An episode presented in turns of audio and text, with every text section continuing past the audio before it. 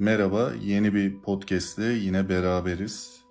Bu sefer yine Michio Kaku'nun Hiper Uzay adlı kitabı üzerine konuşacağız. Ee, paralel evrenler, zaman bükülmeleri ve e, 10. boyutta bilimsel bir macera olarak geçiyor kitabı. Tabii ki e, paralel evrenler olsun, bu boyutlar olsun bunları bilimsel olarak ele almaya çalışıyor. Yani daha çok böyle komple teorilerini bilirsiniz. O, o tarzda ilerlemiyor yani kitaplarında. Bir de e, biliyorsunuz ben podcastlerimde daha çok böyle muhabbet ederek daha sonra okuyup bir kısmını onun üzerine konuşarak devam ediyorum. Daha böyle muhabbet tarzı ol, olarak ilerletmeye gayret gösteriyorum. E, Michio Kaku'nun kitapları gerçekten güzel. Yani bir seri şeklinde ben de almaya çalışıyorum. Daha okumadığım kitapları var. E, bekleyen kitabı da var elimde yine. E, onları da böyle yeri geldikçe okuyup e, sizlerle yine bu şekilde podcast şeklinde paylaşacağım. E, ama tabii sırf ben biliyorsunuz Michio Kaku'nun kitaplarına bağlı değilim. Diğer yazarların da hoşuma giden kitaplarını alıp onları da sizinle böyle okuduktan sonra podcast tarzında paylaşıyorum. E, Michio Kaku ve birkaç böyle benim okuduğum kitaplarda işte Roger Penrose olur, e, Sino Carol olur, Brian Cox olur. Bu tarz insanların kitaplarına da değinmiştim. E, daha çok gündemde olmalarından ziyade kitabın ben biraz da ne anlattığına vesaire bakarak tercih etmeye çalışıyorum. Ee, ve hani ilgi çekici konular, benim de ilgimi çekebilecek konuları e, sizlerle böyle podcast yaparak devam ettiriyorum. Evet, e, yavaştan başlayalım. Zaten ara ara böyle yine e, kitap haricinde de konuşuyor olacağız. İlk not aldığım kısımla başlayalım. Çoğu zaman bizlerin de o gölde mutlulukla yüzen balıklar gibi olduğumuzu düşünüyorum. Yaşamlarımızı kendi gölümüzde evrenimizin yalnızca görebildiklerimiz ya da dokunabildiklerimizden ibaret olduğuna güvenerek sürdürüyoruz. Sazan balıklarınınki gibi bizim evrenimiz de yalnızca bildiklerimizden ve gördüklerimizden meydana geliyor. Paralel evrenlerin ya da boyutların bizimkinin yanı başında var olabileceğini kabullenmekten küstahça kaçınıyoruz. Bu kavraması çok güç bir şey bilim insanlarımız kuvvet gibi kavramlar icat ediyorsa bunun tek nedeni çevremizdeki boşluğu dolduran görünmez titreşimleri akıllarında canlandırmıyor, canlandıramıyor oluşlarıdır. Kimi bilim insanları laboratuvarlarda rahatlıkla ölçülemediği için daha yüksek boyutlar bahsine burun kıvırır. Evet burada doğru söylüyor aslında. Ee, sicim kuramını daha çok böyle e, benimsememiş bilim insanları da var. Yani karşıt görüşte mevcut. O zamandan bu yana başka boyutların olasılığı beni büyülemiştir. Birçok çocuk gibi ben de zaman yolcularının başka boyutlara geçtiği ve bilinen fizik kanunlarının rahatlıkla askıya alınabildiği, görülmemiş paralel evrenleri keşfettiği maceraları silip süpürüyorum.'' Bermuda üçgeninde gezilen gemilerin gizemli bir şekilde uzaydaki bir boşlukta kaybolmuş olup olmayacağını çok merak ederek büyüdüm. Hiper uzay yolculuğu keşfinin galaktik bir imparatorluğun kurulmasını sağladığı Isaac Asimov'un Vakıf serisinin de hayranıydım. Çocukluğumdan üzerimde kalıcı ve derin bir etki bırakan ikinci bir olay daha var. 8 yaşındayken ömrümce benimle kalacak bir hikaye dinledim. Okulda öğretmenlerimin yakın zamanda vefat etmiş bir bilim insanı hakkında sınıfa bir şeyler anlattığını hatırlıyorum. Onu öyle büyük bir saygıyla anıyorlardı ki tarih boyunca gelmiş geçmiş en büyük bilim insanı olduğundan bahsediyorlardı. Dediklerine göre çok az insan onun fikirlerini anlayabilirdi. Ancak keşifleri çevremizdeki her şeyi tüm dünyayı değiştirmişti.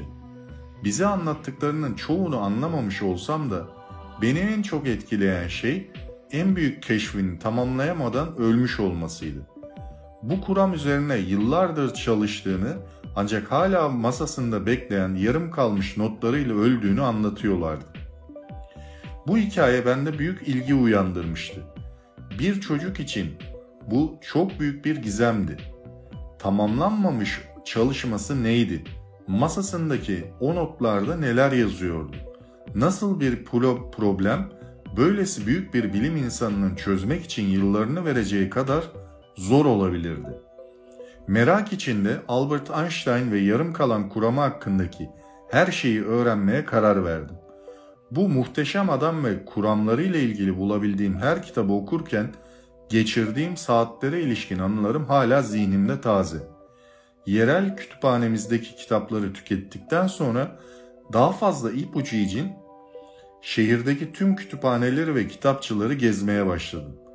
Kısa zaman içinde bu hikayenin bütün cinayet romanlarından daha heyecan verici ve hayal edebileceğim her şeyden daha önemli olduğunu anladım.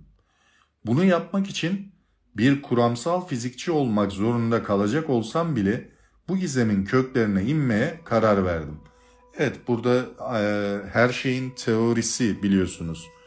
E, Einstein'ın da uğraştığı ve notlarını aldığı bir teoriydi. Yani e, birleşik alan kuramı diye geçiyor Einstein'ın uğraştığı.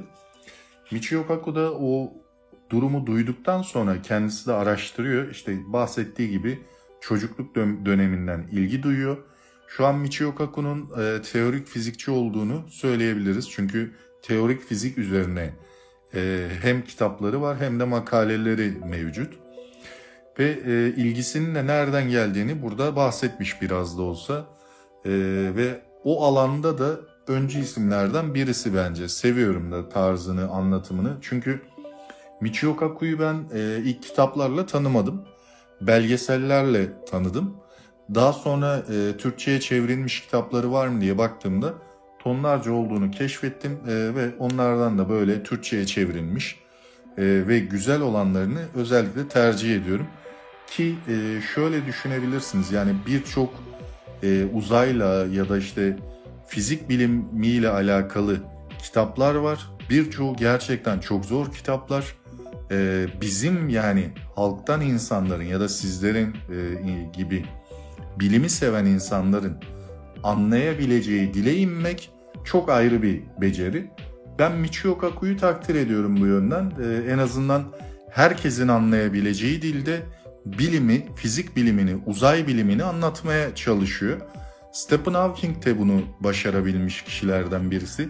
Ee, zamanın kısa tarihiydi galiba. Ben onu normal kitap olarak okumadım ama e, sesli kitap olarak dinlemiştim. Gayet de güzel anlatmış. Ee, dediğim gibi yani bazı insanlar o dili tam olarak aktarabildiği zaman e, bizim gibi normal insanların da anlayabileceği şekilde sokabiliyorlar. Evet, e, devam edelim. Riemann radikal derecede yeni bir fiziksel durum yarattı. Gauss'un kitap kurtları gibi Riemann da bir kağıt üzerinde yaşayan iki boyutlu bir yaratık ırkı hayal etti. Ancak yaptığı belirleyici ayrım bu kitap kurtlarını kırışık bir kağıda koymaktı. Bu kitap kurtları dünyaları hakkında ne düşünecekti? Riemann dünyalarının hala tamamen düz olduğu sonucuna varacaklarını fark etti. Kendi bedenleri de kırış kırış olacağından dünyalarının bozulmuş olduğunu da asla anlayamayacaklardı. Ne var ki Riemann bu kitap kurtlarının kırışık kağıdın bir ucundan diğerine gitmeye kalktıklarında düz bir çizgide ilerlemelerini engelleyen gizemli ve görünmez bir kuvvet hissedeceklerini savunmuştu. Kağıt üzerindeki bir kırışıklıktan geçmeyi her denediklerinde bedenleri sağa sola savrulacaktı. Böylelikle Riemann, Newton'da dahil olmak üzere son 200 yılın en önemli atılımını yarattı. Uzaktan etki ilkesi. Riemann'a göre kuvvet geometrinin bir sonucuydu.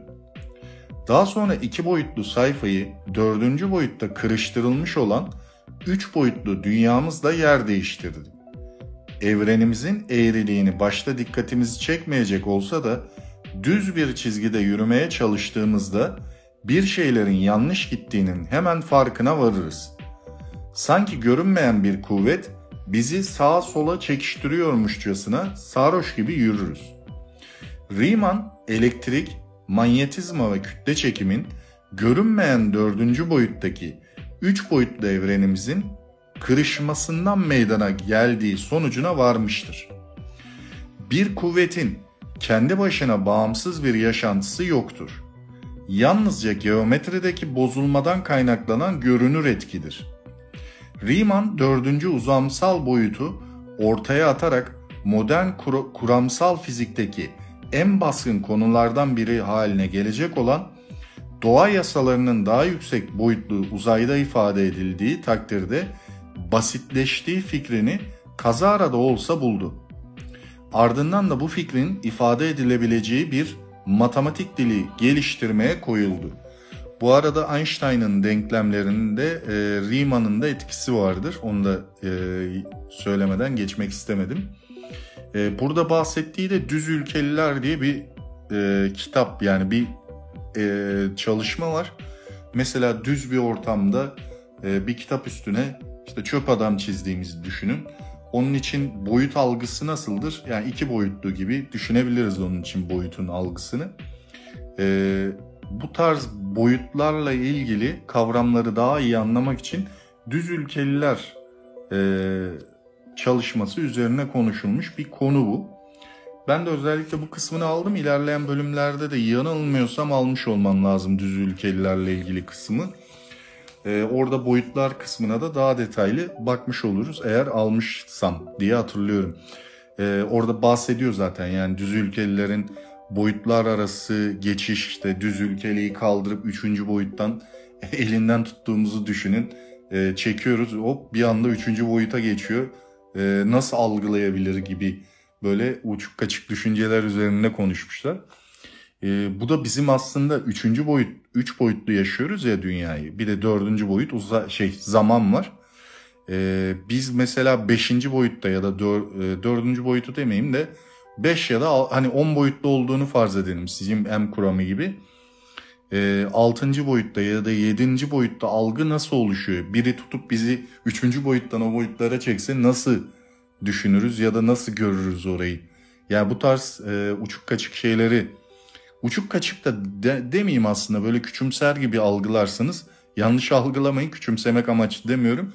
Ee, gerçekten algımızın dışında e, gelişmeleri nasıl düşünürüz, nasıl yorumlarız e, onun da içine girmişler bu kitapta. E, devam edelim. Dördüncü boyutta bir akşam yemeği diye bir başlık bu. Bu arada onu da bahsederek devam edeyim. O başlığın altında okuyayım yine üzerine konuşuruz. Düz ülke bu arada bu başlıkta vardır muhtemelen. Abbot'un romanının önemi daha yüksek boyutlu bir dünyaya yapılan bir ziyaret üzerine yazılmış, bu denli popülarite, popülarite kazanmış ilk eser olmasından kaynaklanır. Bay Kare'nin uzay ülkeye yaptığı psikedelik gezinin betimlenişi matematiksel olarak doğrudur. Popüler hikaye ve filmlerde hiper uzay aracılığıyla Boyutlar arası yolculuk genellikle yanıp sönen ışıklar ve karanlık, sarmal bulutlarla resmedilir. Ne var ki daha yüksek boyutlu yolculuğun matematiği bilim kurgu yazarlarının hayal gücünden çok daha ilginçtir. Boyutlar arası bir yolculuğun neye benzeyeceğini hayal etmek için Baykare'yi düz ülkeden alıp havaya attığınızı düşünün. Evet bak bakın burada değinmiş mesela benim dediğimi. Ee, sonra da varsayalım ki 3 boyutlu dünyamızda süzülürken bir insanla karşılaşsın. Bizler Baykar açısından nasıl görünürüz? Evet düşünsenize yani bir çöp adamı ya da Baykar diyelim bu örnekteki gibi çıkardınız iki boyuttan üç boyuta getirdiniz bizi gördü. Acaba o nasıl görüyor, nasıl görebilir? Ee, gerçekten düşündüren bir durum. Baykare'nin iki boyutlu gözleri dünyamızın yalnızca düz bölümlerini görebileceğinden bir insan tuhaf bir biçimde çirkin ve korkutucu görünecektir. İlk olarak önünde duran iki deri çember ayakkabılarımızı görebilir. Yukarıya sürüklendikçe bu iki çember renk değiştirerek kumaşa, pantolonumuza dönüşür. Ardından bu iki çember tek bir çember halinde göğsümüz bütünleşip sonra üç çember kumaşa gömleğimiz ve kollarımız ayrılarak yeniden renk değiştirebilir. Yükseldikçe bu üç kumaştan çemberde daha küçük, tek bir et çemberine boynumuz ve başımız dönüşür. Nihayetinde bu etten çember bir saç yumağı halini alır ve Baykare başımızdan yukarı yükselirken ansızın yok olur. Baykare için bu gizemli insanlar deriden, kumaştan, etten ve saçtan olup sürekli biçim değiştiren çemberlerden meydana gelen kabus gibi çıldırtıcı bir yığından oluşur. Benzer bir şekilde biz de üç boyutlu evrenimizden koparılıp dördüncü boyutun ortasına atılsaydık sağduyunun işe yaramaz hale geldiğini fark ederdik. Dördüncü boyutta sürüklenirken gözlerimizin önünde damlacıklar oluşur ve bunlar renk, boyut ve yapı bakımlarından sürekli değişerek üç boyutlu dünyamızın tüm mantık kurallarına kafa tutardı. Aynı zamanda gezinen başka damlacıklar tarafından yerleri alınmak üzere ortadan kaybolurlardı. Dördüncü boyutta bir akşam yemeğine davet edilmiş olsak oradaki yaratıkları birbirinden nasıl ayırırdık? Onları bu damlacıkların değişimlerine göre ayırt ederdik. Daha yüksek boyutlardaki her bir kişinin damlacık değişiminde kendine özgü bir sıralaması olurdu. Zaman içinde bu yaratıkları damlacıkların ve renklerin değişimlerindeki ayırt edici örüntülere göre tanımayı öğrenirdik. Kısacası hiper uzayda bir akşam yemeği epey yorucu bir deneyim olabilir. Evet, e, burada az önce bahsettiğim şeyi daha böyle yalın bir dille anlatmaya çalışmışlar. E, yani düz ülkeliği bizim boyutumuza geçirdiğimizde yaşayacağı şok ayrı bir e, şok olurdu. Ve bizi de dördüncü boyuta geçirdiğinizi düşünün. E, biz de bayağı bir şaşırırdık yani. E, sonuçta bizim algımız üç boyutlu şu anda. E, düz ülkenin algısı iki boyutlu.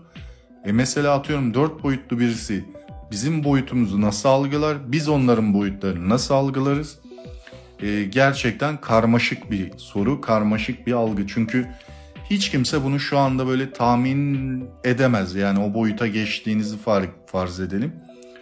Ee, nasıl bir algı yaratacağımız yani bizde nasıl bir algı oluşturacağı belki bilmiyorum geçtiğimiz anda etrafı nasıl göreceğimiz e, burada kısmen bir örnek verilmiş ama e, o da tamamen tahminlere yönelik yani e, bir kanıtlı bir tahmin değil bu.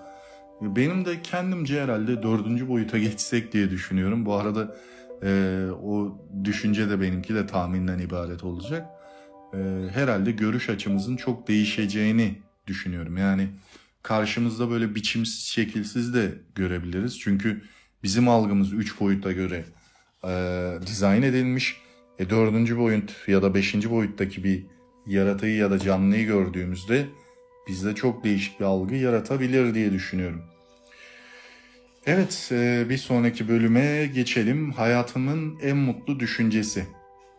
Sanırım burası Einstein ile ilgili. Başlayalım yine okuduktan sonra konuşuruz üzerine. Einstein yine de tatmin olamıyordu. Yalnızca özel görelilik kuramı bile fiziğin devlerinin arasında bir yer edinmesini sağlayacakken onun için eksik kalan bir şeyler vardı. Temel öngörüsü doğa yasalarını bir araya getirmek için iki yeni kavram olan uzay zaman ve madde enerjiyi öne sürerek dördüncü boyuttan yararlanmaktı. Doğanın en derin gizemlerinden bazılarını açıklık getirmiş olsa da kuramında birkaç boşluk olduğunu fark etmişti. Bu iki yeni kavram arasındaki ilişki neydi? Daha doğrusu ivmelenmeler ne durumdaydı? Görelilikte hangileri görmezden geliniyordu? Peki ya kütle çekim?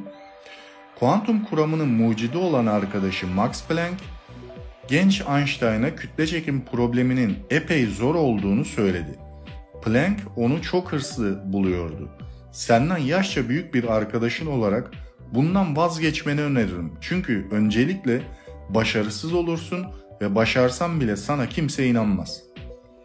Ne var ki Einstein kütle çekiminin gizemini çözmek için büyük bir risk aldı ve tarih keşfine giden yolu bir kez daha yalnızca çocukların soracağı türde sorular sorarak açacaktı.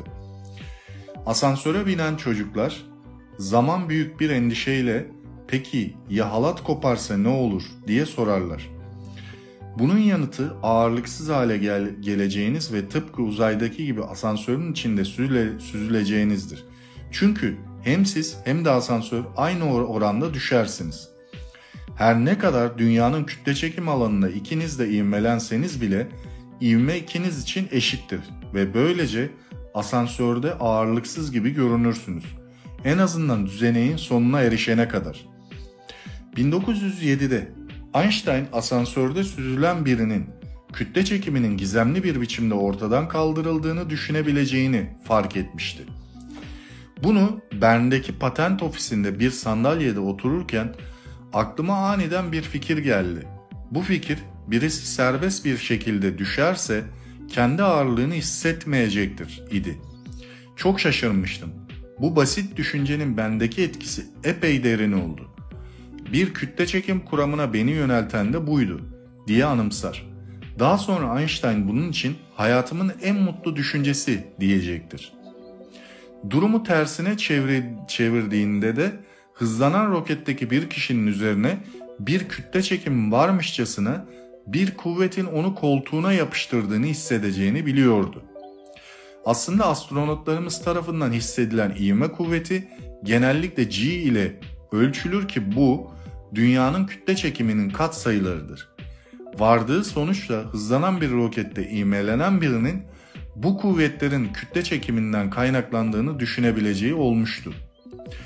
Einstein bu çocukça sorudan kütle çekimin temel doğasını kavradı, ivmelenmekte olan bir sahnede doğa yasaları bir kütle çekim alanındaki yasalara eşittir. Eşdeğerlik ilkesi adı verilen bu basit açıklama sıradan biri için pek bir şey ifade etmese de Einstein'ın ellerinde bir kez daha kozmos kuramının temeli haline geldi. Evet, e, burada Einstein'ın kütle çekimle alakalı buluşunu detaylandırmış Michio Kaku. E, bunu şöyle de ben yine açıklayayım. Burada da bahsettik ama e, en azından ben de size kendimce anladığımdan bahsedeceğim. E, birincisi eğer e, dünyayı yani şöyle farz edelim. E, bir yerden böyle serbest düşüş ama çok hızlı bir serbest düşüş yaptığınızı düşünün. E, dünyanın işte tam böyle uzay sınırından atıldığımızı farz edelim ama tabii e, çeşitli donanımlarla ve daha hızlı düşerek böyle. Hatta e, uzay istasyonundan gelen e, astronotların atmosfere giriş ve aşağısına inerken ki yaşadığı durum gibi düşünün. Bir serbest düşüş yani bunlar. O düşüş esnasında eğer serbest bırakılsanız sanki uzaydaymış gibi hissiyat yarattırır sizde. Ee, ve tam tersi roketle yukarıya fırlatıldığınızda da bu sefer baskı hissedersiniz. Çünkü dünyanın manyetik alanı o anda sizi geriye çeker. Yani G kuvveti baskısı da bundan oluşuyor size. Ee, düşerken tam tersi, çıkarken tam tersi. Yani bu iki ayrımı bildiğiniz zaman kütle çekimini bizim anlayabileceğimiz dilde anlamış sayılıyorsunuz. Ee, genellikle böyle kitaplarda hep ilginç konulara e, not almaya çalışıyorum. Benim de okurken dikkatimi çekip ya bu sizlerle de paylaşılabilir dediklerimi böyle biriktirip işaretliyorum kitaplarda. Ee, genellikle de kitapları hep okurken üzerine kıvırmak ya da kitaba zarar verir gibi işaretlemeler yapmıyorum arkadaşlar. Daha çok böyle postiç e, yapışkan kağıtlar var. Onlarla numaralandırıp işaretliyorum ki e, daha sonra kitapta bu bölümleri rahatlıkla bulabiliyorum. E, veya işte birine bir arkadaşıma ya da bu tarz konuları konuşabildiğim kişilerde genellikle bak kitapta burada bu, bu kısmı önemli görmüşüm, bu aklıma geldi, bak burayı işaretlemişim gibi konuşuyoruz üzerine de. Güzel oluyor. E, tabii uzay konularına meraklı e, kişiler sayılı ülkemizde. İnşallah ilerleyen dönemlerde merak da artar diye düşünüyorum. Çünkü e, bu tarz konular gelecekte daha fazla konuşulacak. Ama bir an önce adapte olmamız e, hepimiz için hayırlısı olur diye düşünüyorum. Devam edelim e, yine böyle ara ara konuşuruz. Şimdi de bir düzlük üzerinde yaşayan düz ülkelileri düşünün. Tekrar düz ülkelilere geldik bu arada. Benzer şekilde düz ülkede yaşayan bir bilim insanı üçüncü boyutta yolculuğun mümkün olduğu gibi inanılmaz bir iddiada bulunabilir. İlkesel olarak bir düz ülkeli, düz ülkenin yüzeyinden havalanabilir. Bu düz ülkeli üçüncü boyutta yavaşça yukarı doğru süzülürken gözleri her biri kendi evreniyle uyum içinde var olan farklı paralel evrenlerin inanılmaz kesitlerine tanıklık edecektir. Yalnızca düz ülkenin yüzeyine paralel alanları görebileceğinden dolayı da gözlerinin önünde farklı düz ülke evrenleri belirecektir. Düz ülkeli düzlüğün fazla yukarısına sürüklenirse sonunda yine orijinal düz ülke evrenine dönecektir. Şimdi de kendine üç boyutlu dünyamızın aslında bir çember içinde kıvrılmış başka bir boyutu daha olduğunu hayal edin. Tartışmanın yararına olması açısından 5. boyutun 30 metre uzunluğunda olduğunu farz edelim. 5. boyuta atlayarak o anda kendini evrenimizden kayboluruz. İçinde hareket ettiğimiz zaman da 30 metre gittikten sonra başladığımız yere döneriz. Ancak 5. boyut daha en baştan neden bir çember halinde kıvrılmıştır? 1926 yılında matematikçi Oscar Klein, kuantum kuramının 5. boyutun neden kıvrıldığını açıklayabileceğini iddia ederek kuram üzerinde çeşitli ilerlemeler kaydetmiştir. Klein buna dayanarak 5. boyutun büyüklüğünün herhangi bir deneyin varlığını kanıtlayamayacağı kadar ufak olan 10 üzeri eksi 99 santimetre yani Planck uzunluğunda olması gerektiğini hesaplamıştır. Günümüzde 10 boyutlu kuramı kanıtlamak için de aynı iddiada bulunuyor. Bu bir yandan kuram deneyle uyumlu olduğu anlamına geliyordu çünkü 5. boyut ölçülemeyecek kadar küçüktü. Diğer yandansa öylesine küçüktü ki kimse kuramın gerçekten doğruluğunu kanıtlayacak güçte makinalar yapamayacaktı. Kuantum fizikçisi Wolfgang Pauli beğenmediği kuramları iğneleyici üslubuyla bu yanlış bile değil diyerek bir kenara atardı. Başka bir deyişle bunlar o kadar yarım yamalaktı ki doğru olup olmadıkları üzerinde bir kararda bulunulamazdı. Kaluza'nın kuramı da sınanabilir olmadığından dolayı yanlış bile olmadığı söylenebilirdi. Evet, e, burada aslında bilim insanlarının bazılarının katı görüşleri diyebilirim ben buna. Ya bilim biliyorsunuz biraz daha böyle e, yani açık görüşlülüğe e, yer vermesi gerekir. Yani mesela Einstein'ın dönemini ele alalım. Einstein mesela bu kuramları bulurken çok çocukça bir hayal gücüyle e, ilerleyip bunları bir belirli düzenli teori haline getirdi. E, makaleler yayınladı vesaire diye ilerledi. Ama ilk başta baktığınızda Einstein'ın kuramına da aynı bu yaklaşımlar olmuş. Bu arada ben sicim kuramının kuramını vesaire gibi savunuyor gibi algılamayın.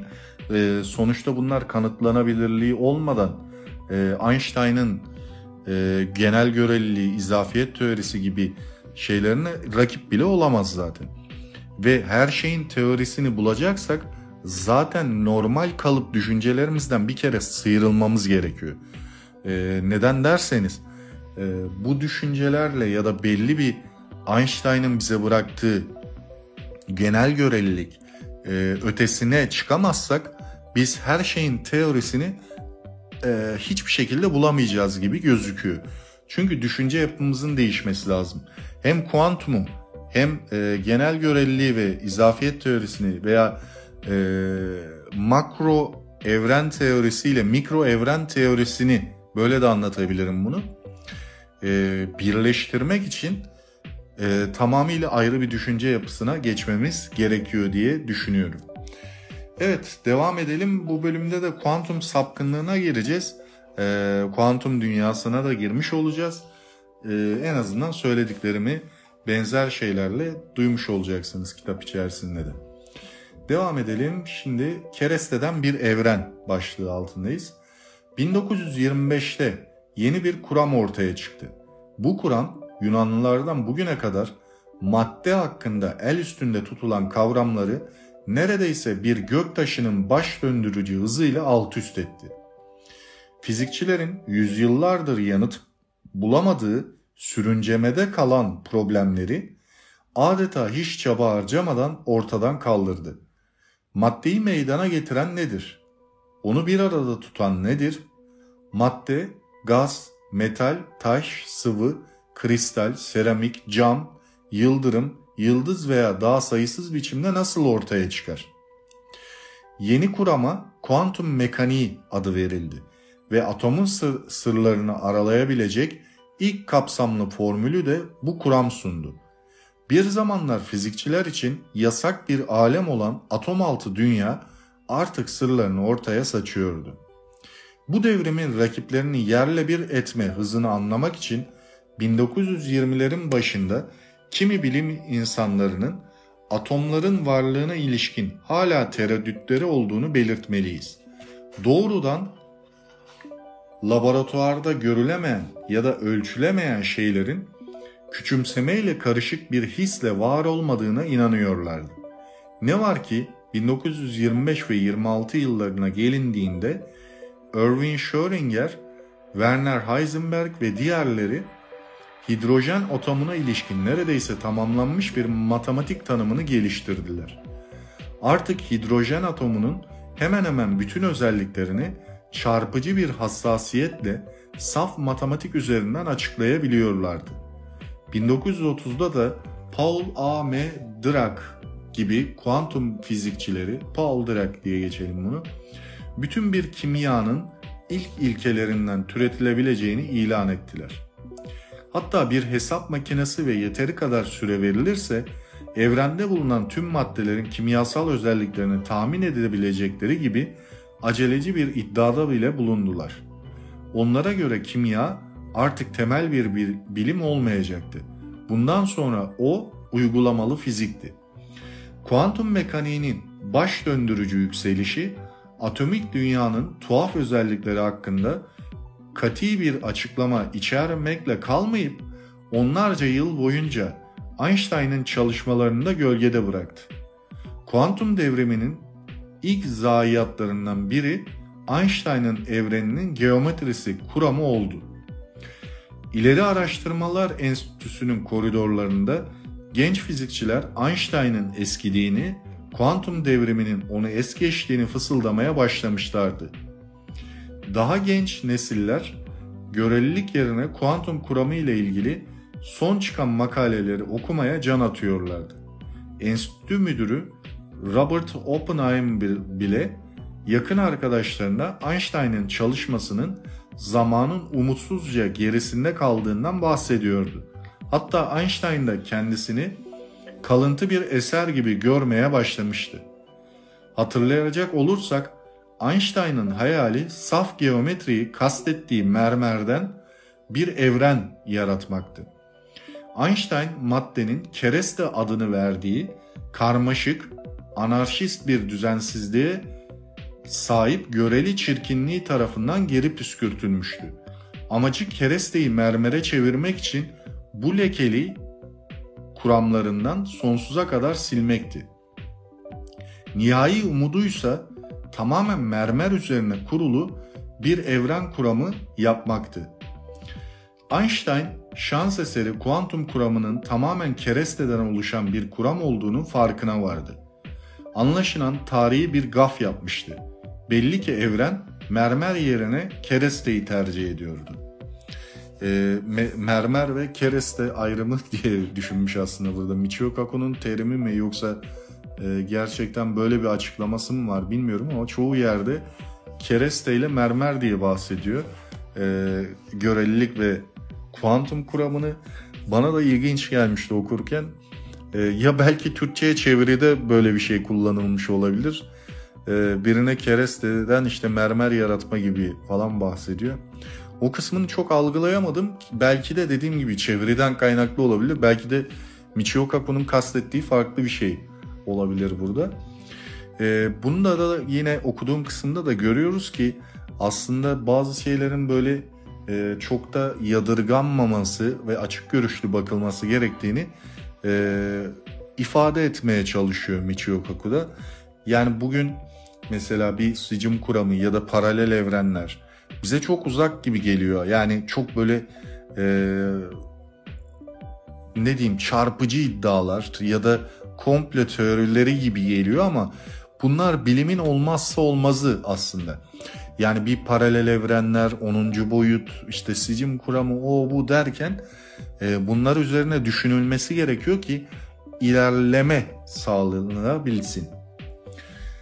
Evet devam edelim. Zaten kitaptan ben bayağı bir yer aldığım için notlardan e, yaklaşık kaç tane olduğunu da söylemeye çalışayım size. Hemen bakıyorum bu arada. E, 15 tane not almışım. Yedincisinde şu anda. Yedinci bölüm diye düşünebilirsiniz. Parçacık nedir? Sicim kuramının özü hem maddenin hem de uzay zamanın yani kereste ve mermerin doğalarını açıklayabilir olmasıdır. Evet burada da yine kereste ve mermere girmiş durumda. Sicim kuramı parçacıklar hakkındaki neden doğada bu kadar çok bulundukları gibi bir dizi muammaya yanıt getirir. Atom altı parçacıkların doğasının derinliklerine indikçe daha fazla parçacıkla karşılaşırız. Mevcut atom altı parçacık bahçelerinin sayısı birkaç yüzü, yüzü bulur ve yığınla niteliğe sahiplerdir. Standart modelle bile elimizce şaşırtıcı sayıda temel parçacıkla kala kalırız.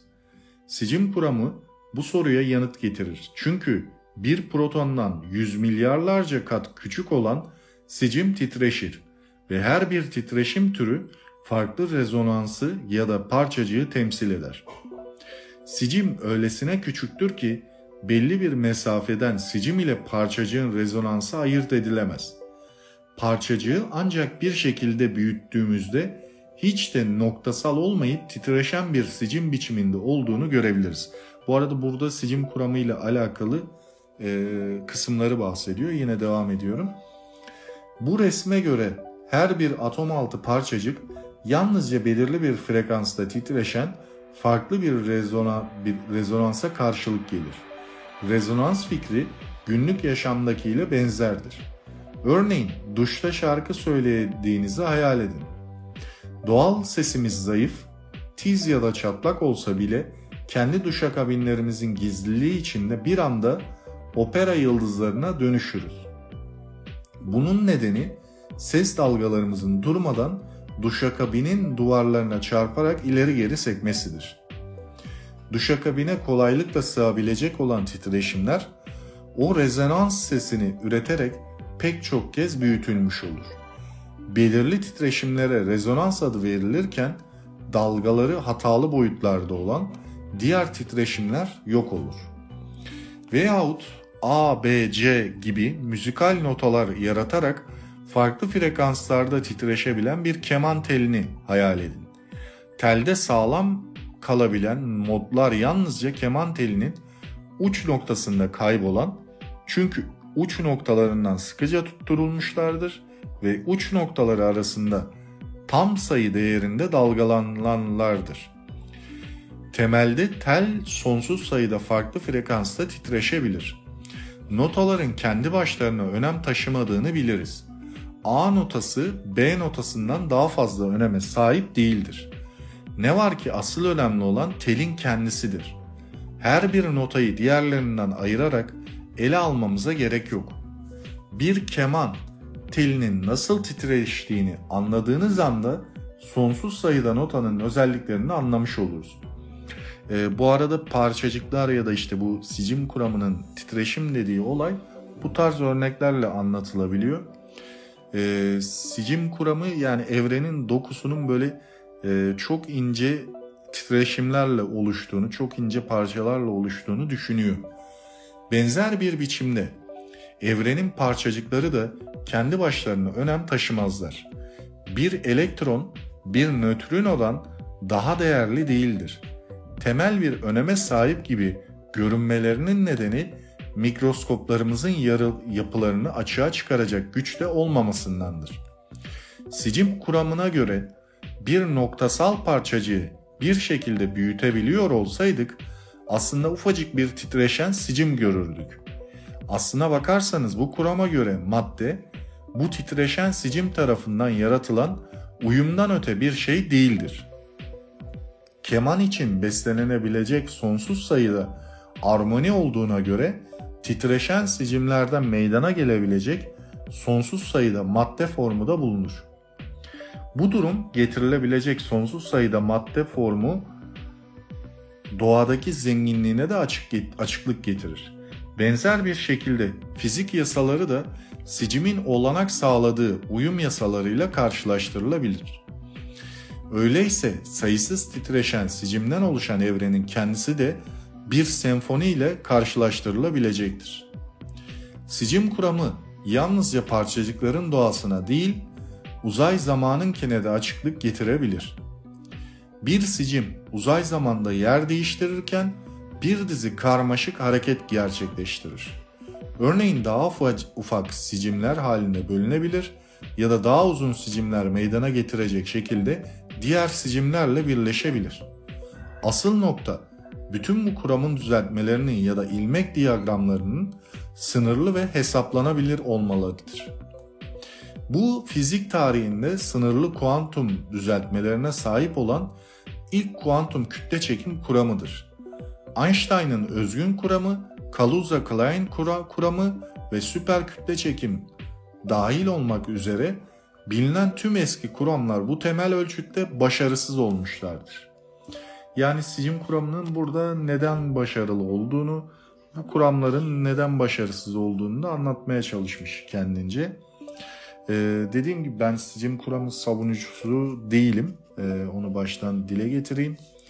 Ee, burada da sicim kuramının titreşimlerden oluştuğunu, e, aslında neleri ve boyutların nasıl oluştuğunu da az çok burada anlatmaya çalışmış. Titreşimlerin madde formlarında sonsuz sayıda şekillerde oluşabileceğini anlatmaya çalışmış. Yani bir maddenin oluşması için sicim teorisine bağımlı kalırsak e, maddenin şeklinin ya da oluşmasının sonsuz sayıda olasılık içinde olabileceğini söylüyor. Yani bir nevi kuantum kuramına giriyor, bir nevi göreliliğe giriyor. E, görelilik kısmında biraz e, pasif kalsa da sicim kuramı ne açıdan diyebilirsiniz. E, şöyle ki mesela titreşme olasılık kısımları kuantuma evet uyuyor ama görelilik kısmında bir e, görelilik teorisi diyeyim ya da kanıtlanma yönünde diyelim buna görelilik de demeyelim de kanıtlanma diyelim e, bir deneysel kanıtlanma kısmında gözlenemeyeceği için e, burada pasif kalıyor gibi düşünebilirsiniz. Görelilik teorisini nereden karıştırdıysam orayı düşünmeyin arkadaşlar. Yani kuantum kuramının e, olasılık kavramlarına yakın e, sicim teorisi ama e, deneysel yönde yani bakılabilirlik yönünde e, maalesef böyle eksik kalıyor. Yani o deney kanıtlanma süreci olmadığı için veya kanıtlanamayacağı için eksik kalıyor. Bu yüzden de hala sicim teorisi tam anlamıyla e, belli bir düzeye sahip değil. Yani belli bir e, kitlesi var ama e, bir o kadar da karşıt kitle var. Yani tam açıklanabilir, tam anlaşılabilir bir durumda değil. Her şeyin teorisi olur mu? Belki olabilir. Yani çünkü e, dediğim gibi yani o da çok muallakta bir teori olduğu için böyle söylüyorum. Evet biz devam edelim. Modüler fonksiyonların gizemi başlığı altındayız. Srinivasa Ramanujan muhtemelen bilim tarihindeki en tuhaf insandır. Ramanujan kendisinden önce gelen Riemann gibi 33 yaşında tüberkülozdan yaşamını yitirmeden önce matematiğin en derin ve karanlık kuytularını aydınlatan infilak etmiş bir süpernova ile karşılaştırılıyordu. Alanının ana akımlarından tamamen yalıtılmış bir şekilde çalışırken 100 yıllık değere sahip Batı matematiğini kendi başına yeniden üretmeyi başarmıştı.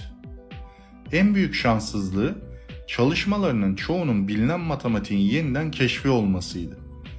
Defterlerindeki anlaşılması güç denklemlerinin arasında matematiğin gelmiş geçmiş en tuhaf keşiflerinden biri olan bu modüler fonksiyonlar da vardı. Bunlar matematiğin en uzak ve ilgisiz dallarında sürekli ortaya çıkarlar.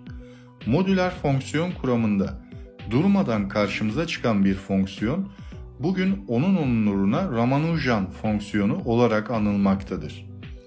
Bu tuhaf fonksiyon 24. güce yükseltilmiş olan bir kavram içerir. Ramanuja'nın çalışmasında 24 sayısı tekrar tekrar karşımıza çıkar.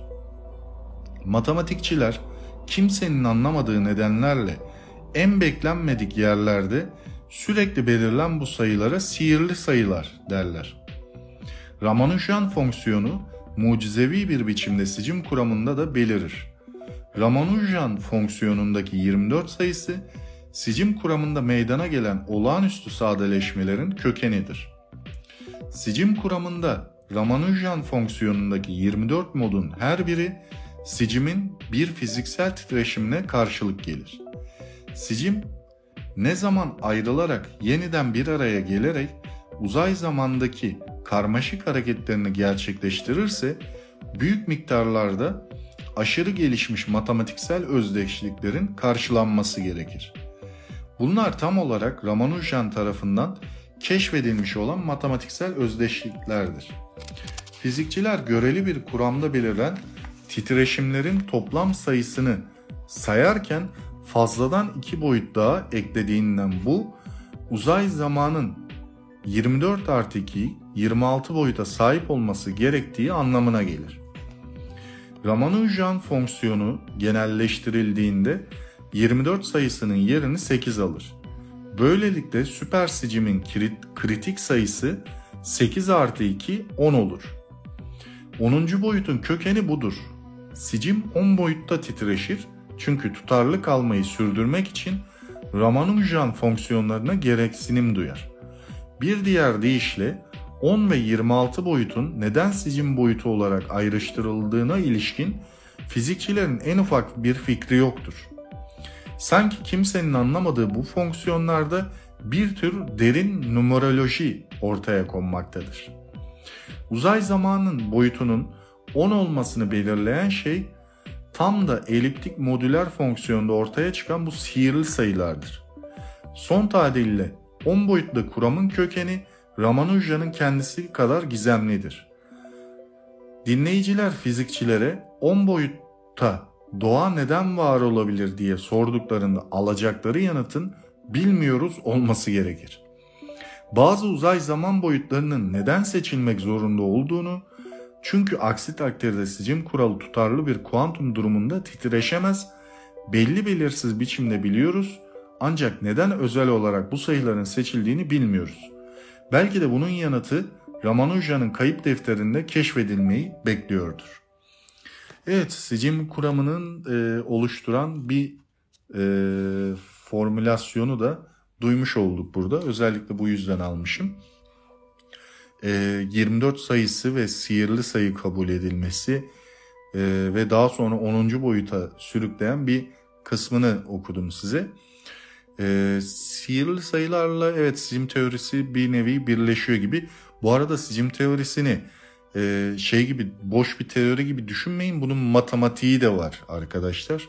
Burada bahsediliyor ama bunun haricinde sicim teorisi de kendi içinde matematiksel bazı e, kanıtlara mev, kanıtlar mevcut. E, deneysel yani hani bizim gözlemleyebileceğimiz deneylere henüz vakıf değil. Ama matematiksel e, sicim kuramının hatta e, çok e, boyutlu evrenlerin de matematiği var. Veya e, çoklu evrenlerin de matematiği var. Ama kanıtlanabilir mi? Maalesef şu an hayır. Bu teknolojilerimizde hayır. Eğer kanıtlanırsa e, bu matematiğin nereden geldiğini, nasıl bu boyutları oluşturduğunu da çok iyi anlayabileceğiz. Ee, hemen devam edelim bir sonraki bölümle onu da okuduktan sonra e, yine üzerine konuşmuş oluruz. Kişisel fikrim, hızlandırıcılarımız, uzay araçlarımız ve kozmik ışın sayaçlarımız 10. boyutu dolaylı olarak araştırabilecek güce erişene kadar 100 yıl beklemek zorunda olmadığımız yönünde. Burada tabii ki Michio Kaku'nun kendi fikirleri bu kısımlar. Yıllar içerisinde ve kesinlikle günümüz fizikçilerin ömrü dahilinde birisi sicim alan kuramını ya da başka bir pertürbatif olmayan formülü çözerek 10 boyutlu kuramı doğrulamaya ya da çürütmeye yetecek zekaya sahip olacaktır. O yüzden sorun deneysel değil, kuramsaldır. Parlak bir fizikçinin sicim alan kuramını çözüp evrenimizin bilinen özelliklerini de elde edeceğini varsaydığımızda karşımızda hala hiperuzay kuramının gücünden ne zaman yararlanabilecek olduğumuza ilişkin gerçekçi bir sorun duruyor. Bu konuda iki olasılık var. 1. Uygarlığımız bugün üretebildiğimiz her şeyin trilyonlarca katı büyüklükte enerjilerle başa çıkabilecek yeterliliğe ulaşana kadar beklemek. 2. Hiper uzayı yönetme sanatında ustalaşmış bir dünya dışı uygarlıkla karşılaşmak. Bu arada ikinci ile karşılaşırsak bayağı bir çağ atlarız gibi bir durum olur muhtemelen. Çünkü buraya gelecek uzaylılar e, belli başlı teorileri aşmış, e, bizim erişemediğimiz noktalara erişmiş olur. Faraday ve Maxwell ile Edison ve meslektaşlarının çalışmaları arasında elektromanyetik kuvvetten pratik amaçlarla yararlanmadan önce geçen 70 yıllık bir süre olduğunu hatırlarsınız. Oysa ki modern uygarlık önemli ölçüde bu kuvvetten yararlanılmasına bağlıdır. Çekirdek kuvveti 100 yılın bitimine yakın keşfedildi ve üstünden 80 yıl geçmesine rağmen ondan füzyon reaktörleri aracılığıyla başarılı bir şekilde yararlanacağımız araçlara hala sahip değiliz. Birleşik aran kuramının bu arada bu Einstein'ın bahsettiği terim üzerine gücünden yararlanmamıza yönelik bir sonraki sıçrayış teknolojimizde çok daha büyük bir atılım gerektirse de bu muhtemelen daha önemli sonuçlar taşıyacaktır. Temel sorun süper sicim kuramını doğal yuvası Planck enerjisinde olduğunda günlük enerjilere ilişkin sorulara yanıt vermeye zorluyor olmamız. Bu muazzam enerji yalnızca yaratılış anında açığa çıkmıştı. Bir diğer deyişle süper sicim kuramı doğal olarak bir yaratılış kuramıdır. Kafeslenmiş çita gibi bu müthiş hayvanın sırf kendi eğlencemiz için dans edip şarkı söylemesini istiyoruz. Çitanın gerçek yuvası Afrika'nın geniş düzlükleridir. Yine de yapay uydularımızın kapsamı düşünüldüğünde süper sicim kuramının doğal yuvasını deneysel olarak araştırabileceğimiz belki de son bir laboratuvar daha vardır ve bu bu da yaratılışın yankısıdır. Evet, e, burada yani kendi kişisel fikirlerine de yer vermiş Michio Kaku e, süper sicim kuramını her şeyin teorisine çok yakın görüyor kendisi de. O yüzden e, bu tarz e, ilerliyor ya da bu tarz bir e, savunma içerisinde e, bahsetmiş. Süper sicim kuramı e, dediğim gibi yani her şeyin teorisine yakın kuramlardan birisi.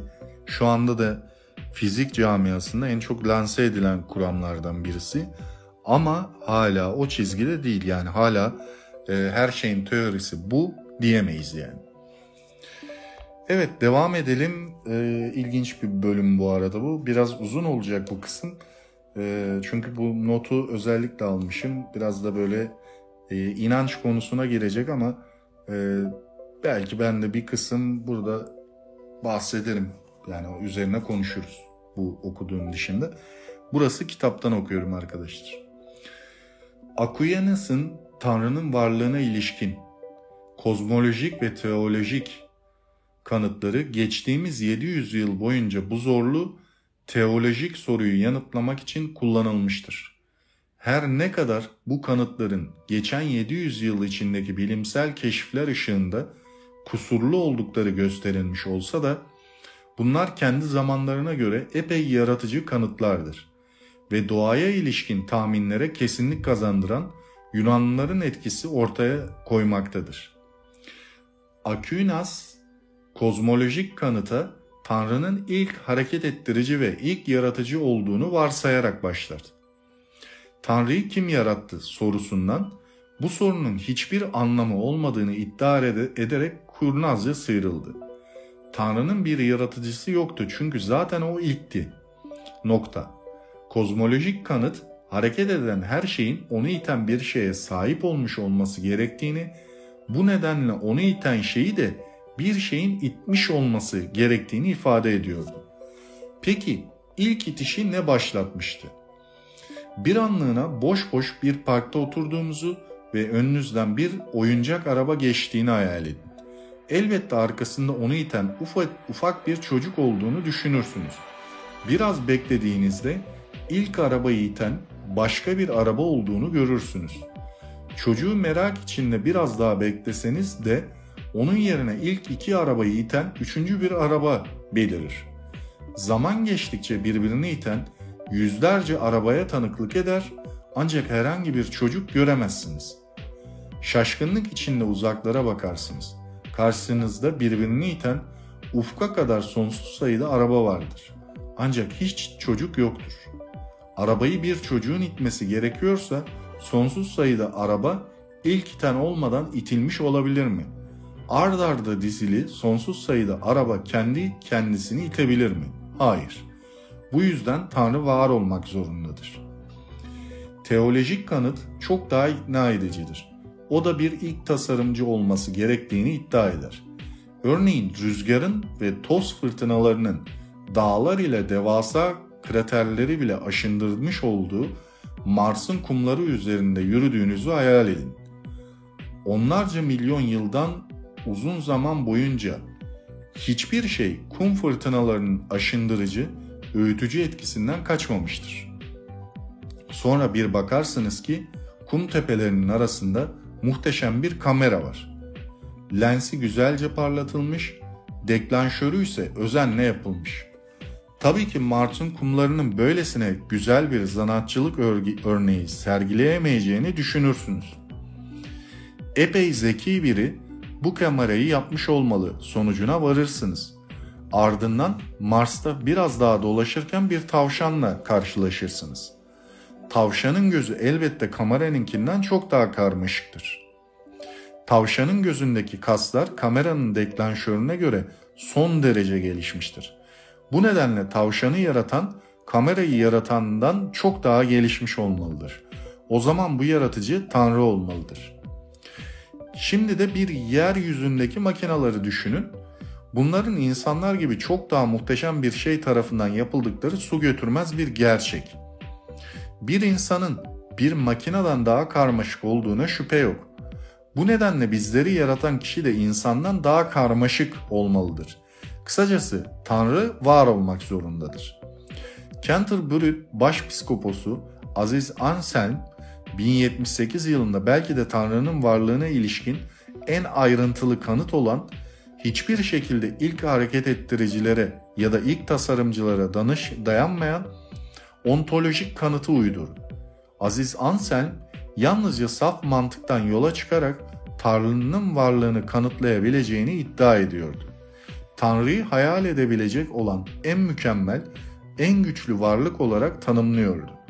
Ne var ki iki tür Tanrı hayal etmek mümkündür. İlkinin var olmadığını düşünürüz. Hayal ettiğimiz ikinci Tanrı ise gerçekten vardır ve denizleri bölmek ya da ölüleri diriltmek gibi mucizeler gerçekleştirebilir. Besbelli var olan ikinci Tanrı var olmayan diğer Tanrı'dan daha güçlü ve daha mükemmeldir. Ancak biz Tanrı'yı hayal edilebilir en mükemmel ve güçlü varlık olarak tanımladık.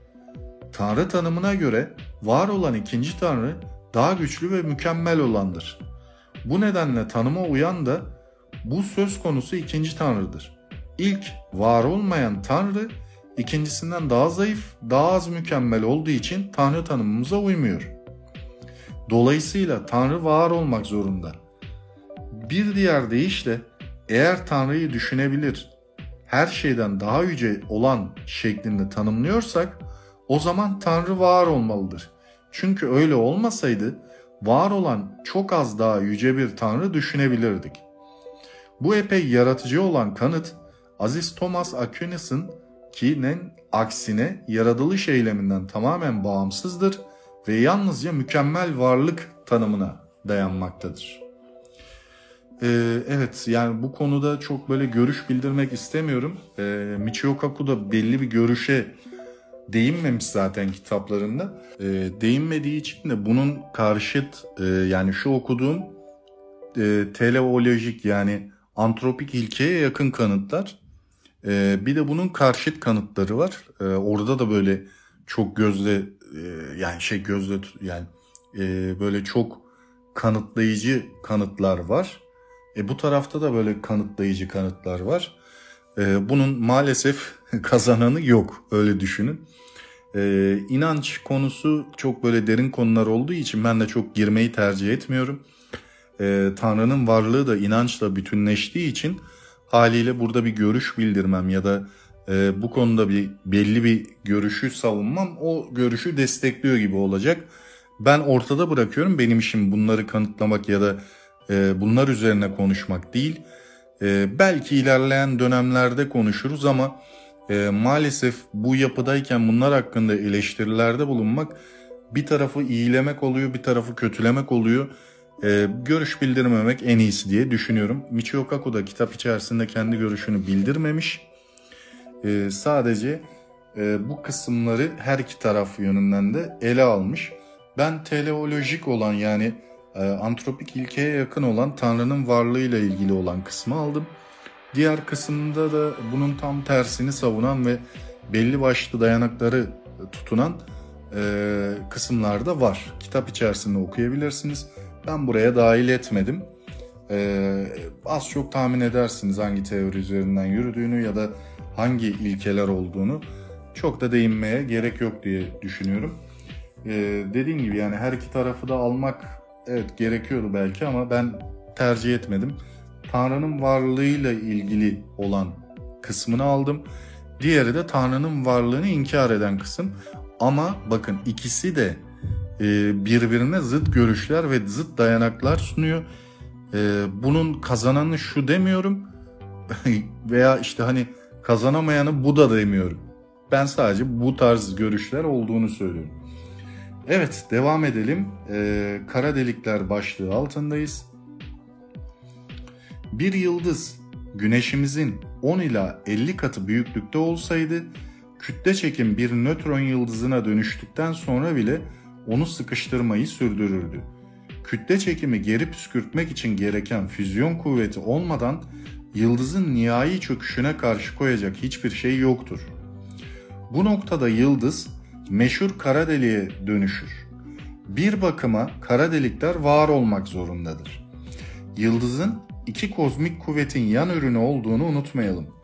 Bunlar yıldızı sıkıştırmaya çalışan kütle çekim veya ve yıldızı hidrojen bombasındaki gibi parçalarına ayırmaya çalışan füzyondur.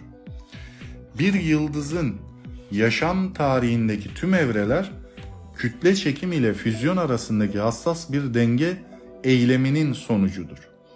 Er ya da geç devasa bir yıldızdaki bütün nükleer yakıt tükendiğinde ve yıldız tamamen bir nötron kütlesine dönüştüğünde son derece güçlü olan kütle çekim kuvvetine direnecek bilinen herhangi bir şey yoktur. Sonunda kütle çekim kuvveti baskın gelecek ve nötron yıldızını yok edecektir. Böylece yıldız eski haline dönmüş olur. Yıldız kütle çekim uzaydaki hidrojen gazını bir yıldızla olacak şekilde ilk sıkıştırdığında doğmuştu ve nükleer yakıt tükenip kütle çekim çöktüğünde de ölecektir. Kara deliğin yoğunluğu o kadar fazladır ki ışık tıpkı dünyadan fırlatılan bir roket gibi yörüngesinde dönmek zorunda kalacaktır. Muazzam kütle çekimsel alandan hiçbir ışık kurtulamayacağına göre çökmüş yıldızın rengi siyah döner. Aslına bakarsanız kara deliğin genel tanımı budur. Hiçbir ışığın kurtulamadığı çökmüş bir yıldız. Bunu anlamak için tüm gökle ilgili cisimlerin bir kurtulma hızına sahip olduğunu unutmamalıyız. Bu cismin kütle çekiminden kalıcı olarak kurtulması için gereken hızdır. Örneğin bir uzay aracı dünyanın kütle çekimini terk edip uzayın derinliklerine gidebilmek için saatte 40 bin kilometrelik bir kurtulma hızına ulaşmalıdır.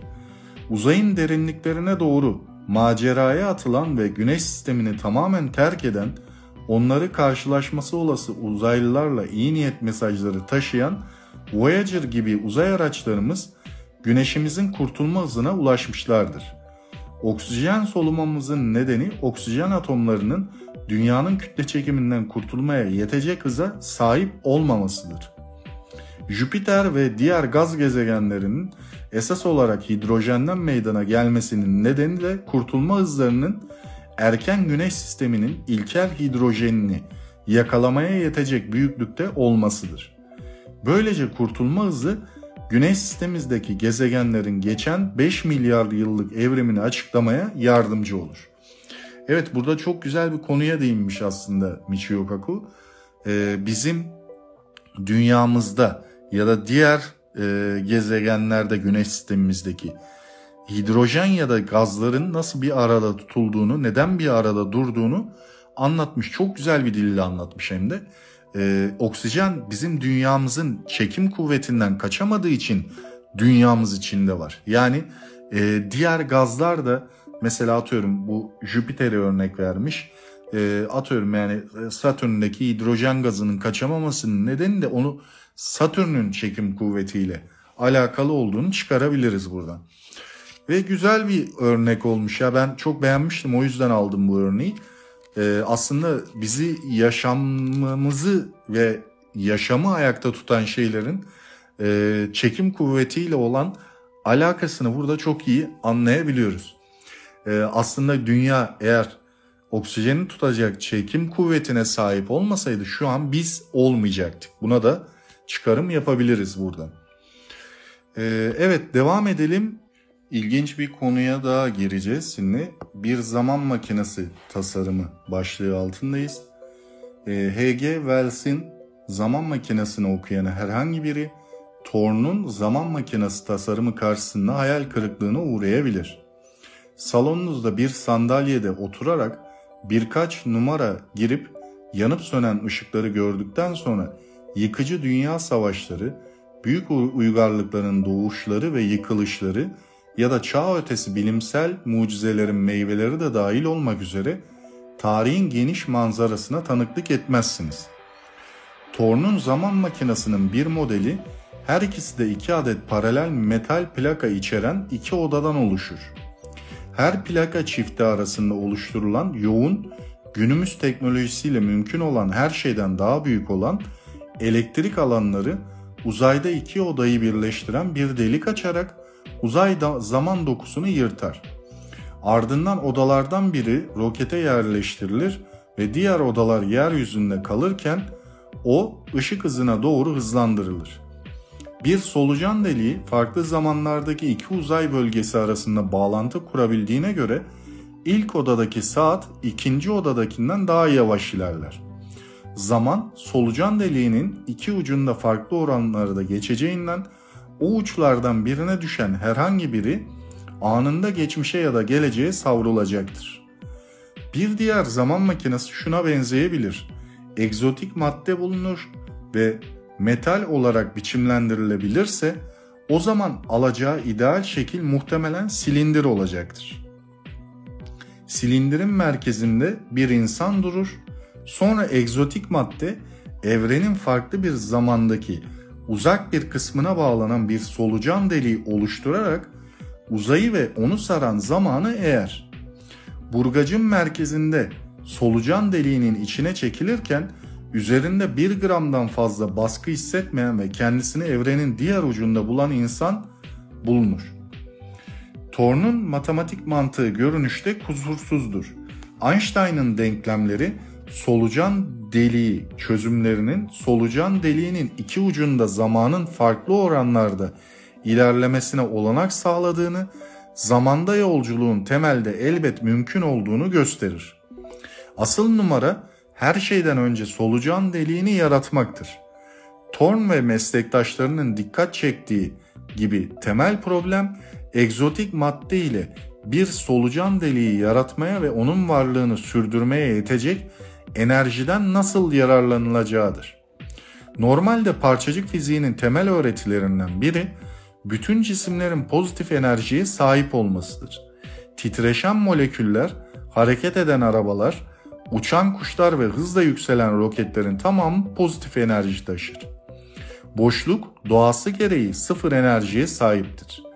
Ancak boşluktan daha az enerji içeriğine sahip olan negatif enerjili cisimler üretebilirsek zamanın bir döngü halinde bükülebildiği, egzotik uzay ve zamanın yapılanmalarını o zaman üretebiliriz. Basit görünen bu kavram kulağa karmaşık gelen bir başlığa sahiptir. Ortalama zayıf enerji koşulu Thorne'un özenle dikkat çektiği üzere AWEC ihlal edilmiş zamanda yolculuğun başarılı olması için enerji geçici bir süreliğine negatif hale gelmiş olmalıdır. Ancak negatif enerji onun karşıt kütle çekimi ve deneysel olarak asla gözlemlenememiş olan birçok başka olguyu mümkün kılacağının farkına varan görelilikçiler için tarihsel bir lanet olmuştur. Evet burada zaman makinasının e, H.G. Wells'in kitabından ve Thorne'un teorilerinden armanlanmış bir kısmını e, duyduk. Tabii ki bir zaman makinesi yapılabilir mi? Belki bundan binlerce sene sonra o teknolojiye erişebiliriz. Ee, ama bu zaman makinesi e, Stephen Hawking'in de savunduğu gibi geçmişe hatta Einstein da bu çıkarımda bulunuyordu yanlış hatırlamıyorsam. E, geçmişe olmayacağını geleceğe olabileceğini e, öngörüyorlar. Yani eğer geçmiş olsaydı düşünün arkadaşlar şu anda da zaman yolcularını bir şekilde görmemiz gerekiyordu. Aynı Stephen Hawking'in de bahsettiği gibi e, zaman makinaları olabilir mi? Evet yani ilerleyen süreçte belki o teknolojileri solucan delikleri ya da e, ışık hızını aşmamız koşuluyla belki erişebiliriz ama e, bunun dediğim gibi mantıklı olanı Einstein'ın da öngördüğü gibi e, geleceğe yönelik olmasıdır. Geçmişe yönelik olursa bazı paradokslar çıkartıyor ama ben bu kitap içerisinde de bir önceki okuduğum başka kitaplarda da e, bu durumu yani diyelim ki geçmişe yolculuk ettik. Kendi annemizle tanıştık. Aynı e, geleceğe dönüştü galiba bu Michael G. Fox'un filmi. E, ondaki Michael karakterinin e, geleceğe yolculuk ya da geçmişe yolculuk yaptığında annesiyle tanışıp aşık olması gibi hatta bu kitapta da o örnek veriliyor. E, kendini yok ediyor gibi bir durum yaşatıyor ama e, bu durum aslında kendini yok etme durumu gibi olmayacağını çıkarımda bulunuyorlar. E, bu da ya, paralel bir evren yaratabileceğini çıkarımda bulunuyorlar. Yani bir nevi paralel evrenleri destekletiyorlar bu görüşte de. E, böyle de bir durum var. E, ve baktığımız zaman zamanda yolculuk olayı gerçekten böyle çok ilgi çekici, çarpıcı e, sonuçları olan bir durum ama e, günümüzde böyle bir yolculuğu yapabildiğimize dair herhangi bir kanıt yok arkadaşlar. E, olursa dediğim gibi çok ilerleyen süreçlerde olabilir. Bahsettiğim şekillerde olabilir çünkü daha çok e, bu kitapları yazan bilim insanlarının ortak noktaları geleceğin e, geleceğe yapılacağı yönünde olursa dahi ama bu da dediğim gibi çok çok ilerlerde yani binlerce yıl sonra yapılabilir. Çünkü şu anki teknolojimizin gerçekten çok çok üstünde olmamız lazım. Evet devam edelim. Gezegenimizin 100 ışık yılı dışına kadar uzaklıklara neden hiçbir zeki yaşam belirtisi göremediğimizi açıklamak için tahmine dayalı bazı kuramlar geliştirilmiştir. Ama hiçbiri tatmin edici olmadığı gibi nihai gerçek bunların tümünün bir birleşimi olabilir. Bu kuramlardan biri Drake'in denkleminin bize kaç gezegenin zeki yaşama sahip olduğu hakkında kaba olasılıklar sunabileceğini savunsa da bu gezegenlerin böyle bir gelişmişliğe ne zaman erişmiş olduğuna ilişkin tek bir söz etmez. Meseleye dahil olan aşırı büyük zaman ölçeklerine bakıldığında belki de Drake'in denklemi bizden milyonlarca yıl önce var olmuş ya da, da sonra var olacak zeki yaşam formlarını öngörmektedir. Burada Drake denklemine giriyor aslında konu. Ee, bunun da öngörülerinin aslında ne nasıl zamanlara denk geleceğini bahsediyor. Ya bizden sonraki zamanları öngörüyor diyor ya da var olmuş yok olmuş olabilir diye öngörüyor. Örneğin bizim güneş sistemimiz neredeyse 4,5 milyar yıl yaşında. Dünyadaki yaşam 3 ila 4 milyar yıl kadar önce başlamıştır. Ancak yalnızca geçtiğimiz 1 milyon yıl içinde gezegende zeki yaşam gelişmiştir. Ve bu uygarlık ancak geçtiğimiz birkaç on yıldır uzaya sinyaller yollayabilen radyo istasyonları inşa edebilmiştir. Ne var ki milyarlarca yıllık bir zaman ölçeğinde 1 milyon yıl bir anlık bir zamandır. Öyleyse uzak atalarımız daha ormanları terk edip ardından yok olmadan çok daha önce binlerce gelişmiş uygarlığın var olduğunu ya da bizimki yok olduktan çok sonra binlerce başka uygarlığın gelişeceğini varsaymak mantıklı bir düşüncedir. Her iki durumda da bunları araçlarımızla saptamayı başaramayacağız. İkinci kuramsa aslında Gökada'nın gelişmiş uygarlık türleriyle dolu olduğunu ancak bunların varlıklarını gözlem araçlarımızdan korumaya yetecek kadar gelişmiş olduklarını savunur. Onlar için hiçbir anlam ifade etmeyiz çünkü bizden milyonlarca yıl ileridedirler.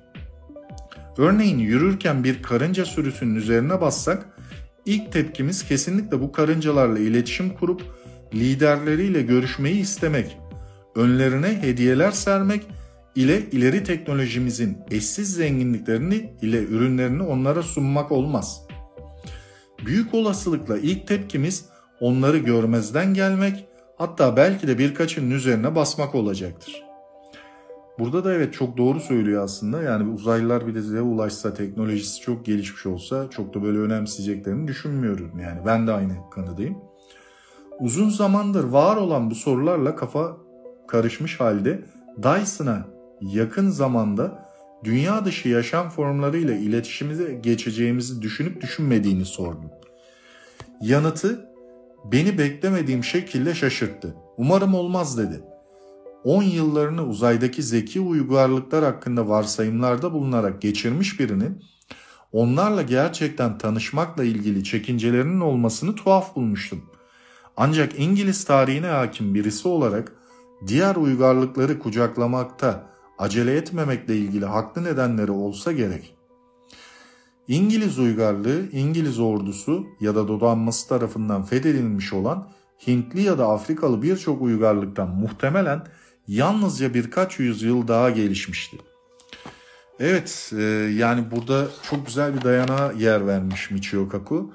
Hatta e, Dyson küresini tahmin eden bilim insanının e, burada adından bahsediyor. E, o da uzaylılarla alakalı e, çeşitli teoriler, çeşitli e, öngörülerde bulunan birisi.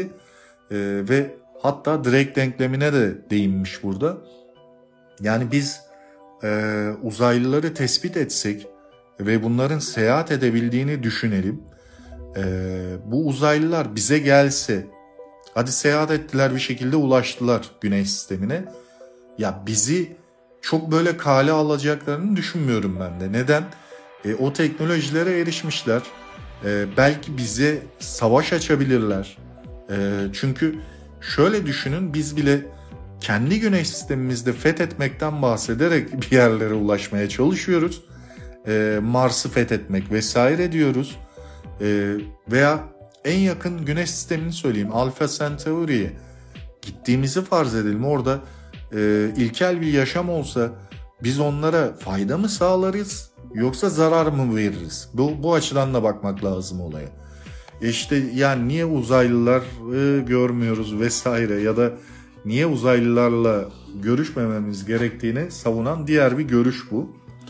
E, bu tarz çekinceler çeşitli bilim insanlarında da oluşan çekingeler e, şöyle bunlardan birisi de Stephen Hawking mesela görüşürken çok temkinli olmamız gerektiğini savunuyor o da.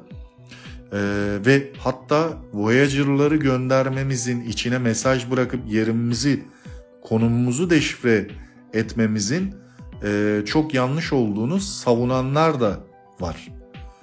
Yani durum böyle olunca haliyle e, iki görüşün de kendince haklı tarafları oluyor. Ben hangisini savunuyorum? Ben e, uzaylıların eğer bu yolculuğu başarıyor ve buraya geliyorsa bize çok faydalı olacaklarını düşünmüyorum. E, onlar bize bilgi birikimlerini aktaracağını düşünmüyorum. E, yani bizim zamanımızda gelir gelmez onu bilemem tabii ki ama bu yolculuğu yapabilecek teknolojiye sahip bir uygarlık bize çok faydalı olacağını düşünmüyorum yani. E, nasıl bizdeki algı fethetmek üzerine ise onların da belki o algıyla e, fethetmek üzerine olabilir. Ha bunun tam tersi de olabilir. Şöyle olabilir o da. Gerçekten uygarlık çok gelişmiştir. Böyle fethetmek, savaşlar, e, kötü olguları aşmış, belli bir psikolojik düzeye ulaşmışlardır. O da ayrı bir şey tabii. Yani bu da e, benim şu an bu savunduğum görüşe tam tersi tezat bir görüş. Ya ben aslında bu taraf diyorum ama ya yine de uygarlığa göre de değişebilir ama bu bir risk, bu bir olasılık. E, nasıl davranacaklarını bilemeyiz. Evet devam edelim. Evreni kolonileştirmek başlığı altındayız bu sefer. Bertrand Russell'dan günümüz kozmologlarına evrenin ölümünü araştırmış bütün bilim insanları evrenin kaçınılmaz nihai ölüm sancıları karşısında zeki yaşamın neredeyse çaresiz olacağını varsaymıştır. Zeki canlıların hiper uzayda tünel açarak büyük çöküşten kaçabileceğini söyleyen Kur'an bile bu canlıların çöküşün son anlarına kadar pasif kurbanlar olduğunu varsayar.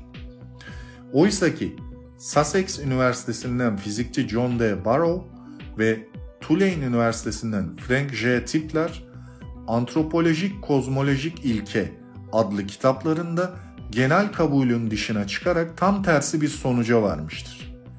Buna göre zeki yaşam milyarlarca yıllık evrimlerinin ardından evrenin son anlarında etkin bir rol oynayacaktır.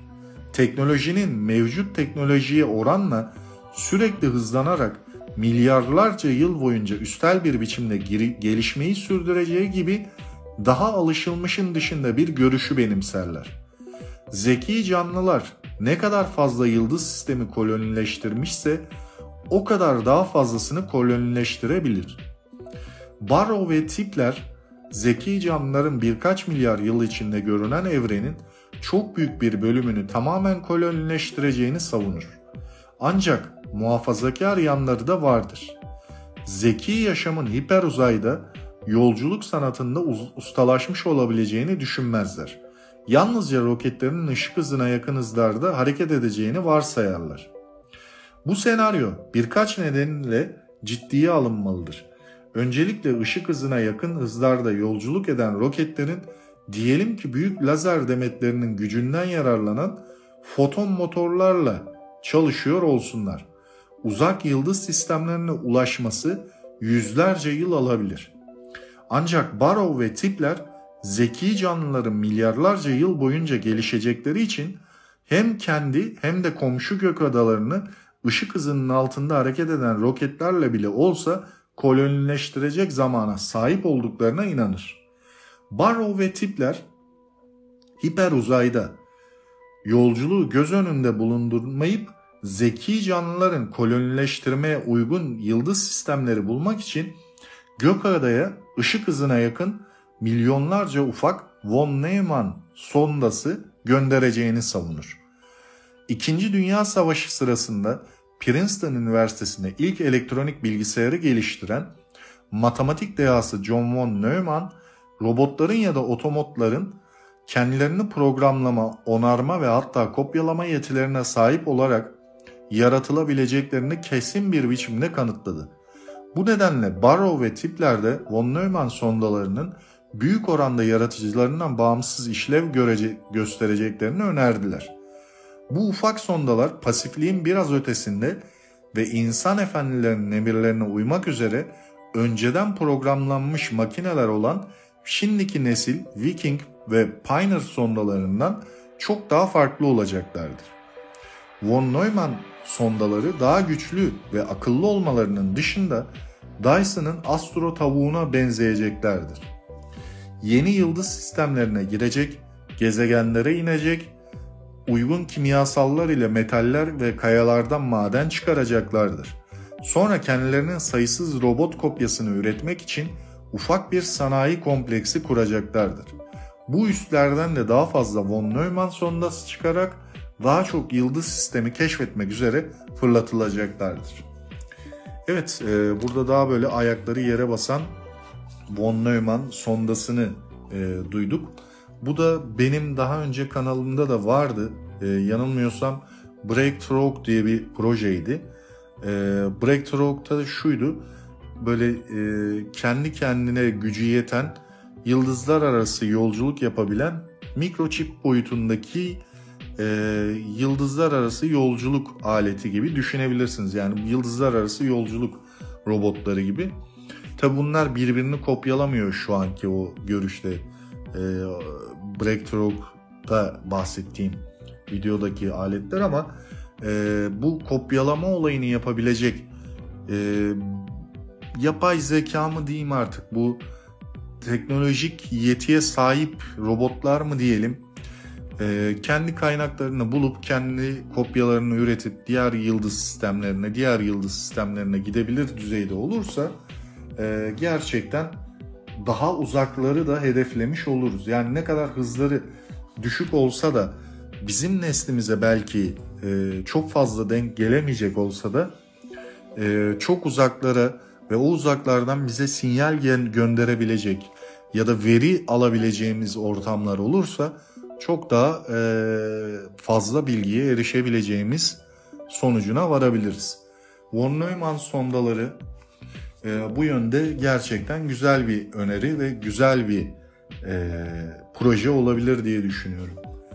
Tabii ki bu şu an dediğim gibi benim kanalımda da yer alan e, Breakthrough muydu? Yani yıldızlar arası yolculukla alakalı bir videoydu.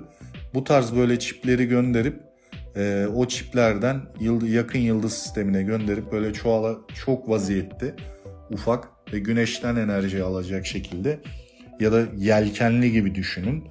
E, bir şekilde uzaydaki ışınlardan enerji alabilecek şekilde cihazlar tarzında bir videoydu.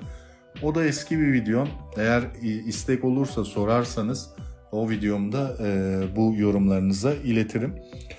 Devam edelim. Son bölüme giriyoruz. Ardından e, son konuşmalarımızı yapar, videoyu sonuçlandırırız. Ancak bütüncülüğün taraftarları bu tartışmayı tersine çevirir. Onlar belki de fiziğin en muhteşem konusu olan birleştirme düşüncesinin indirgemeci değil, bütüncü olduğunu savunur. İndirgemecilerin dünyanın bütün kuvvetlerini birleştirmeye çalıştığı için bunadığını söyleyerek yaşamının son yıllarında Einstein'ın arkasından kimi zaman nasıl da kıs kıs güldüklerine dikkat çekerler. Fizikteki birleştirme örüntülerinin keşfi indirgemecilerin değil Einstein'ın öncülük ettiği bir fikirdi. Ayrıca indirgemecilerin Schrödinger'in kedisi paradoksu için ikna edici bir çözüm önermemesi daha derin felsefi soruları göz ardı etmeyi tercih ettiklerini gösteriyordu. İndirgemeciler kuantum alan kuramı ve standart model ile büyük bir başarı elde etmiş olsa da nihayetinde o başarı sağlam temeller üzerine kurulmamıştı. Çünkü son tahlilde kuantum kuramı tamamlanmamış bir kuramdır. Elbette her iki tarafın da haklı yanları vardır. Her ikisi de zor bir sorunun yalnızca farklı açılarını işaret ederler. Ancak biraz abartmak gerekirse bu tartışma bazen saldırgan bilim ile cahil bilim adını verdiğim iki uç arasındaki bir savaşa dönüşür. Evet burada çok güzel bir konuya değiş, değiniyor Michio Kaku. Ee, bilimin bu tarz böyle saldırganlık tarafları da var. Ee, bir teoriyi çok böyle körü körüne partizan diyebilirim. Partizan gibi savunanlar var. Ee, aksi teoriyi yine aynı şekilde savunanlar var. Ee, bunların böyle kör cahil olduğunu çok güzel ele vermiş aslında Michio Kaku. Saldırgan bilim karşıtını bilimin ikna etmek yerine yabancılaştırdığına ilişkin ısrarcı ve katı görüşüyle baskılar. Kitleleri ikna etmek yerine tartışmada sayı toplamaya bakar. Kendisini kitlelerin ince sezgilerine aygın, aydın bir mantığın ve mükemmel deneylerin savunucusu olarak göstermek yerine yeni bir İspanyol Engizisyon, Engizisyonu haline alır. Saldırgan bilim çok kavgacıdır. Onu savunan bilim insanları bütüncülüğü savunanları yumuşak başlı olmakla, fiziği kafa karıştırıcı hale getirmekle, kendi cehaletlerini gizlemek için sözde bilim saçmalıkları ortaya atmakla suçlar. Bu şekilde saldırgan bilim bireysel çarpışmalarda kazanıyor olabilir. Ancak nihayetinde savaşı kaybeder. Teke tek kavgalarda saldırgan bilim karşısındakini yığınla veri ve doktora dereceliliğiyle gösteriş yaparak bozguna uğratıyor olsa da uzun vadede kibir ve küstahlık tam da ikna etmeye çalıştığı kitleyi yabancılaştırarak sonunda geri tepebilir. Cahil bilimse deneyi reddedip karşısına çıkan gelip geçici ne kadar felsefe varsa onları benimseyerek tam tersi bir uca yönelir. Cahil bilim tatsız gerçekleri yalnızca ayrıntı, tüm felsefeyi ise her şey olarak görür. Gerçekler felsefeyle uyuşmuyor gibi görünüyorsa o zaman belli ki gerçeklerle ilgili bir sıkıntı vardır. Cahil bilim nesnel gözlem yerine kişisel tatmine dayanan önceden şekillendirilmiş bir gündemle belirir ve bilimi sonradan akla gelen bir düşünce gibi ilave etmeye çalışır.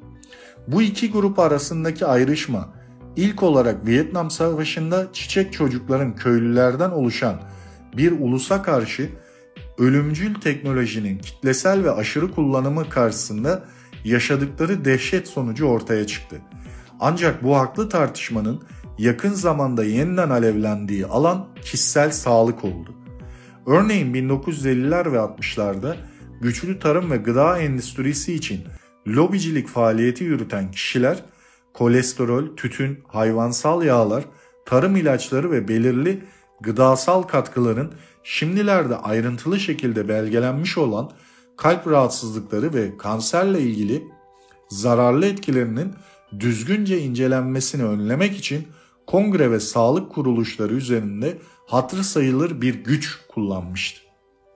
Evet, e, burada saldırgan bilimle cahil bilimin ne sonuçlara yol açtığını görebiliyoruz.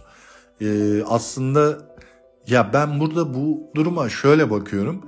E, partizanlık diyorum çünkü bilimde de bu tarz böyle e, parti tutar gibi diğer görüşü e, veya diğer e, felsefi ya da işte atıyorum fiziksi, fiziki bilimsel gelişmeleri öteleyen bir bakış açısı var.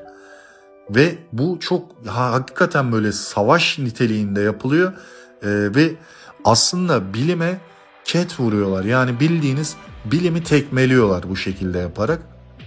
E, bu tarz yaklaşımın çok hoş olmadığını belirtirim. Çünkü neden? E, bilim bu tarz yaklaşıma tamamen katıdır. Bilim her şeye açıktır ama bu tarz e, bir tarafı kötüleyen, bir tarafı iyileyen kısımda bulunanlara maalesef maalesef diyorum çünkü onlar belirli bir yol tutuyorlar. E, kendilerince belli bir görüşü savunuyorlar ve o görüşün değişmeyeceğini, bunun kanıtlı olacağını, e, ileride bunun e, deneysel olarak kanıtlanacağını savunan taraf oluyorlar. Ama yanlış yapıyorlar. Bunu daha önce Einstein'da yaşadığı, e, Newton'da yaşadığı, yani o görüşleri, o bulduklarını, o bilimsel başarıları kolay kolay elde etmediler. Maalesef günümüzde de hala bu yaklaşımlar devam ediyor. E, Michio Kaku bunu e, öne sürüyor ve teorik fizikçiler aslında e, Michio Kaku'nun da bulunduğu, Stephen Hawking'in de bulunduğu tarafta ve hatta Neil deGrasse Tyson var. Onun da bulunduğu tarafta e, teorik fizikçiler burada taşa tutuluyor. E, sen böyle düşünüyorsun bunlar saçma, bunlar bilimsel değil diye. E, adı üstünde bunlar teorik fizikçi. Yani bu tarz e, bizim hayallerimizin ötesinde hayaller kurmaları çok doğal. E, hatta Einstein da bu yolla e, biliyorsunuz ki görelilik ve izafiyet teorilerini çıkardı. Aslında o çocukça düşüncelere sahip olmasaydı bugün Einstein diye birini tanımıyor olurduk. Eğer Newton çok basit e, bir elmanın düşüşünü takip etmeseydi biz yine bugün Newton'ı da konuşmuyor olurduk. Bilim böyle. Bilim böyle gelişiyor e, ve bilim böyle ilerleme kaydediyor. Bu insanların en e, uçuk düşünceleri, en böyle tarafsız düşünceleri e, bizi bu ilerlemelere, bu ilerlemelerin yoluna sevk ediyor. Şu an Einstein'dan alınan kuantum kuramının ilk çıkarımları yürüdü ve şu an biz kuantum üzerine çok fazla bilgi elde etmiş durumdayız ama yine de emekleme aşamasındayız. Kuantumla e, yani az önce video içerisinde bahsetmiştim. Kuantum demeyelim buna. Makro evrenle mikro evreni birleştirebilirsek her şeyin teorisini ortaya çıkarmış olacağız. En nihayetinde Michio Kaku'nun bu kitapta da hiperuzay diye bahsedip bu teorilerin birleşimini anlatmaya çalıştığı bir kitaptı bu. Bence hoş. Bütün kitabı okumanızı tavsiye ederim. Ee, ben dediğim gibi yani Michio Kaku'nun diğer daha okumadığım kitapları da var. Onlar da denk gelirse okuduğumda e, yine bu şekilde podcastlerini de yapacağım. Şu an bakıyorum yine bir rekora gidiyoruz. 1 saat 35 dakika olmuş kaydımız. E, daha fazla uzatmıyorum. E, videolarıma yorum, beğeni ve görüşlerinizi iletir iletebilirsiniz. Hatta bu videoda eksiklerimi, yeri gelebilir, konu hakkında başka fikirleriniz olabilir. Paylaşabilirsiniz. Vakit bulduğumda mutlaka dönüp e, çeşitli yorumları da cevaplıyorum. Buradan bunu özellikle söylemek istedim. E, yorumlarınız, görüşlerinizi es geçmiyorum. E, mutlaka yanıtlıyorum. E, hatta bu konular hakkında böyle önerileriniz olursa ya şu konulara da bakılabilir gibi onları da iletebilirsiniz. E, böyle planlarım içerisine alıp belki benim mevcuttaki e, yol haritamda ki planlarım da vardır veya videosunu hazırlayacak gibi durumdayımdır. Bilgi veririm. Böyle böyle e, yeni yeni videolara ulaşırız. Evet e, bir sonraki podcastimde video dedim ama podcast bu. bir sonraki podcastimde görüşmek üzere. Hoşçakalın arkadaşlar.